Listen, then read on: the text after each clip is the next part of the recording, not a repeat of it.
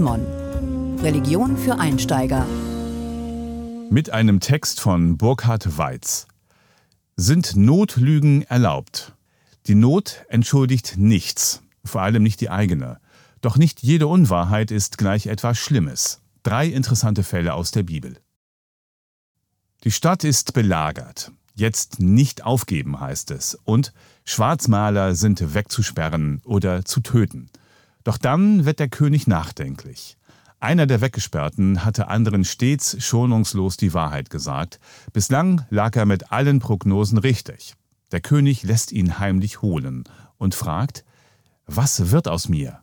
Der Gefangene sagt, wenn ich dir die Wahrheit sage, bringst du mich um.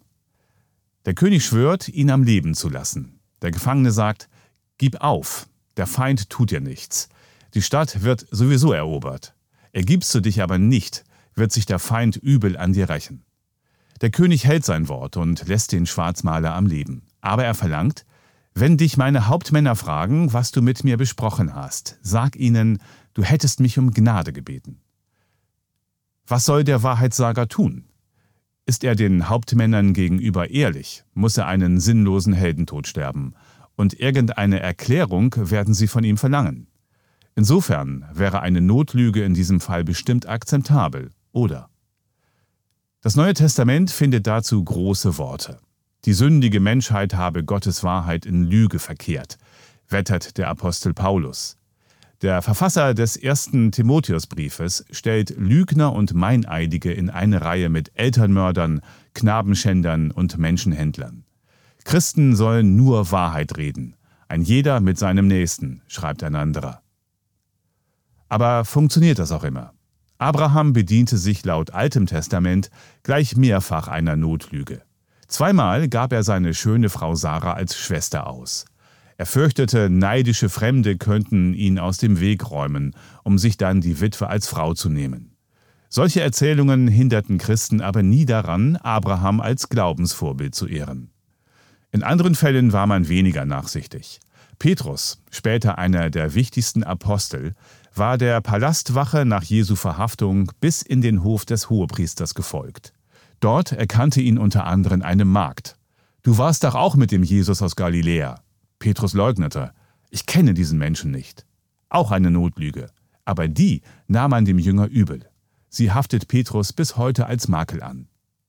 Dass jemand aus eigener Not lügt, entschuldigt aus Sicht der biblischen Autoren noch gar nichts. Wer vor Gericht täuscht, macht sich des Meineides schuldig. Da zählen keine mildernden Umstände. Denn eine solche Lüge zerstört nicht nur Vertrauen, sie bringt auch das Rechtsgefüge durcheinander und verhindert ein gerechtes Urteil. Du sollst nicht falsch Zeugnis reden wider deinen Nächsten, fordert das achte Gebot, ohne Wenn und Aber. Verzeihlich wird Geflunker erst dann, wenn es sonst niemandem schadet. Die Bibel verurteilt auch boshaftes Lügen im Alltag.